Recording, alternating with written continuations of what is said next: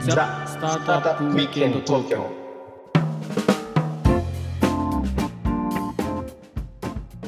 はい皆さんこんにちははいこんにちはロックウィステリアのフッティですはいひろきちゃんです今日もザ・スタートアップウィークエンド東京の時間がやってまいりましたちょはいっと最近ね、はいあの世界狭いなみたいなほう話ちょっと体験したんですけど聞いてもらっていいですか、ああ聞いてくださ僕が以前のスタートアップ、もう僕スタートアップで働いてたことあるんですけどいはいであの一緒に働いてたね大学生のインターンの子がいたんですけど、うんうんまあそのとある女性のうんはいお方がもう何年2年ぐらい前かなはいあの一緒にやってたんだけど、はういん最近ね僕の会社の同僚はいと飲みに行った時にうん「フッディさんあの子知り合いなんですか?」みたい な言われて「なんかインターン一緒です」と「インターンであのフッディさんのこと知ってるっていう子がいて」みたいな狭いね狭いですよね。えー、狭いえ狭ーいそうなんだとはうんなんかそういう話で大学、まあ、スタートアップはね結構大学生のインターンが、いはいまあ、いっぱいいたりしますよね。うんうんうんそうですよね、いっぱいいますよねいうちにもいますよいっぱあいりますすはいで先週だったかななんはかちらっと Z 世代の話した時にちらっとひろきちゃんが、はいあのよいさんのところはいで教えてるよみたいな話してたじゃないちらっと。そうなんですよはいあの武蔵野大学っていうところのアントレプレナーシップ学部 EMC っていうふうに呼ばれてるんですけどそこで、はいあの先生をやってるんですよ。であのまあその大学としてはもうどんどんやりなさいと。ね、あのどんどん行きましょうといういうことを言って言ってる言ってるんだけどまあだからねあのたびたびなるわけですよ働いてからえ就職してから起業した方がうまくいくんですかとで学生のうちやった方がうまくいくんですかとその辺どうですか投資家として見た時にそれって結局あの統計的には傾向は一応出てるじゃないですか。おそれはどういうなんか傾大きな向例えばアメリカとかで一回なんか調査された時にねうんあのユニコーンになった起業家が、はいえー起業したタイミングって何歳が一番多いのかうんみたいなことやったら案外シニア企業多かったみたいなな40るほど歳とかまあ、あったそういうねううんんレポートがあったりした時あったでしょ、うんうんまあ、あれあれなんんかはまあ特にそういううん業界自体のことを深く知っていてその定員を解消しようというプロダクトでまあユニコーンになっていってるケースとかだとなるほどさすがにその学生が業界のペインを深く理解するとか無理なんで、なるほど、ね、実際に働いてみない限りはできませんって話ですよね。だけどなる例えば CM 系とかで別にあのそんな業界のペインを深く知る必要ないサービスもあると思うんですよ。うんうんだからそうういうものしかできないんだとは思うんですよ。んなるほどねどんどんやってみようっつったって。はいはいはいうんはまあそこはなんかいろいろどんどんやってみるのに限界があるっていうかいなるほどで割とどんどんやってみるというか経験なしでやろうとするとうん結構身の回りのあの何ですかねあの案外こうタムが小さいもの で身近なものにフォーカスしがち問題って結構出てきませんか、だからあ自るある分の周りのことしか分かんないのでうん半径1 0メートルぐらいのことで解決したい解決したいちっちゃい課題について取り組んじゃうみたいなうんありますよね。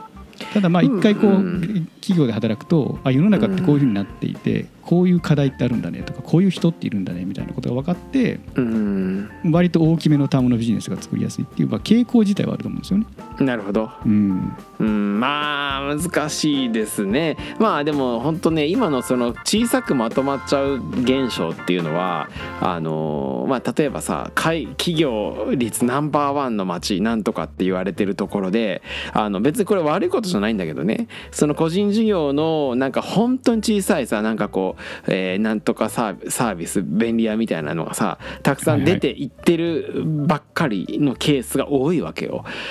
あーあとはもうそのなんだろうな自分ができる量で満足するパターン、まあ、それがいいとか悪いとかじゃないけど、いいとこあるじゃんかねう。ん、ないけど、まあ、例えばハンドメイドのうん自分で作れるものしかあのやらないみたいなケースありますよね。あるあるだから学生はその罠に陥ってほしくないなとはいつも思うんだけどねうんううんだんからそこってでもなんかどうやって教えてるのまああのなんだろうねあのやっぱりね僕もそうだったけど、うんこれまで生きてきて18年19年生きてきた人生経験しかないじゃない、うんうんでましてやその企業で働いたみたいな経験がない中でうんうんどんどんビジネスやれって言われてもうんそそれってどうできるもんなのなんかそれはううんん、なんか書き方わかんないのに読書感想文いきなり書けって言われて書けないっていう割と似てるケースじゃないのかなと思うんですけど、うん、それはねやっぱりね一つ方法があってねその、まあ、ビジネスから考えるとやっぱりうまくいかないんだよね特に若い世代ほどうん身の回りのものしか出てこないからどっちかってこう人生全体だとか世界全体だとかこうビジョンとかすごいこう上位概念から考える時間をたくさん取るっていうのがあの重要なんだよねその学生が何かする時には。だからとにかくそのビッグピクチャーをか書く書き切るそしてこうあの大きく捉えて勝負するっていうことがもう非常に重要になってくるよね。それなくしてあの企業白白ばっかりだと超スモールビジネスのオンパレードになっちゃってはいまあ社会悪だね社悪とは言わないけどまあ悪に近いかな俺から言わせるとみたいな感じのとこは正直あるよね。だから非効率な会社がいっぱいできちゃうってこと、要は非効率な例えば個人23人の会社が100社とかできちゃっても、それぞれに社長がいてあうのんそれぞれに経営み別なんか経営のあのことをやらなきゃいけないから、うんそんな23人の会社が10社20社あるんだったらそれバーンと1個にして1社になればいいじゃんとかそういう話なのかな。もうそういうところもあるしそもそももっと問題なのはそのビッグピクチャーのピクチャーがちっちゃすぎるからあの一人であれ多勢であれこう世の中にインパクトがあるつまり人々を幸せにできるようなことはなかなかできにくいっていうことだよねそっちが問題かなやっぱり、うんうんあなので若い子たちはそこはやっぱり大事だから大学ではそこをすごく教えてる教えてるっていうかそこを一緒に考えてるって感じだね大人だって難しいじゃんかそれはう。んまあそうだねうん大人だってなんかいざいざこうあの起業しようと思ってこうどうしてもこうさ小さくなる特におと大人の難しいところっていうのはこう食わなきゃいけないとかっていう現実問題がこう学生よりも間近っていうか現実にあるからそれも実はこう小さくなっていく一つのこう大きな理由理由っていうか罠でもあるよね。まあ、その辺を大きく見ましょうっていう教育をまあしてると、そうですまあ、ね、確かに5年ぐらい前からなんか学生企業みたいなものが、うんあの持ってはやされた時期があって、うんうんで確かねその辺ぐらいの時にうん学生企業あるあるみたいな典型的なビジネス実は 3, つ言われてた時代があったよ。えーっとそれなり転売屋とかじゃないの一個は。違う違う違う違う違うの いや違う違うあの弁当のデリバリーと、あえっ、とキュレーションメディアとあうんうんあとポイントカードのデジタル 化が学生企業あるあるとして三大三大伸びない学生企業あるあるとして語られた時期があってあなんこの3つのどれかに不思議とみんなやるみたいーはいあーな な味るがほあどったけどねね、まあ、今どうういうんその何も言わずに何かビジネスって言われた時に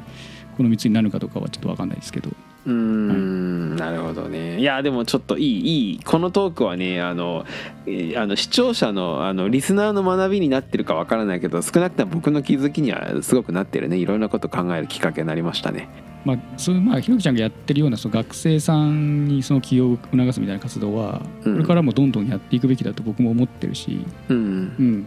まあ、あとはそのやり方をしっかりとあの大人が教えてるのもそうなんだけどその枠になんかあんまりはまりきっちゃうと、せっかくねうん前週あり先週かありましたけどうん Z 世代の話でぶっ飛んでるみたいな話あったじゃないですか、うんうんううんんそこはぶっ飛んでほしいからね、本当そうだようんまあ、そのバランスみたいなものをどう取っていくかっていうのを多分やってるんでしょうね、うんひろきちゃんとこ大学では。うんそうだね、うんなんか器用貧乏量産化計画みたいなのは反対だよねうんうんうんうんうん、MBA も気をつけた方がいいよはっきり言ってああ確かにね、まあ、MBA って本来なんていうか起業する学問じゃないんじゃないあれあそうだねそそれはそううだんそれはそうだうん割と大きい企業のケースマネジメントだよねそうだよね、うんうんだから、うんまあ、リスク取ってなんかチャレンジするってまた別の脳の思考回路だと思うんですよね、うんうんうんまあ、もちろん経営の基礎的なとこところは知っておいて損はないので、確かに、はねい、確かに学ぶべきではありますけど、うんまあちょっと起業家について語ったら本当にもう取り留めききりがないぐらいねいろんな人たちがいてそれぞれのねパターンというか価値パターンがあるから難しいねでもね話題自体がうん、これはちょっと難しいもうちょっとまた別の機会にうんゲストも呼びながら深掘っていけると面白面白いかなと思いますね。確かに確かに、うん、もうこの辺いっぱい見てるようなうん方、うんと一緒に語っていくといいんじゃないサポート側の人がいいのかな。かうんまあそうかもね、うんうん、なんかインキュベーションとかやられてる方とか、あとは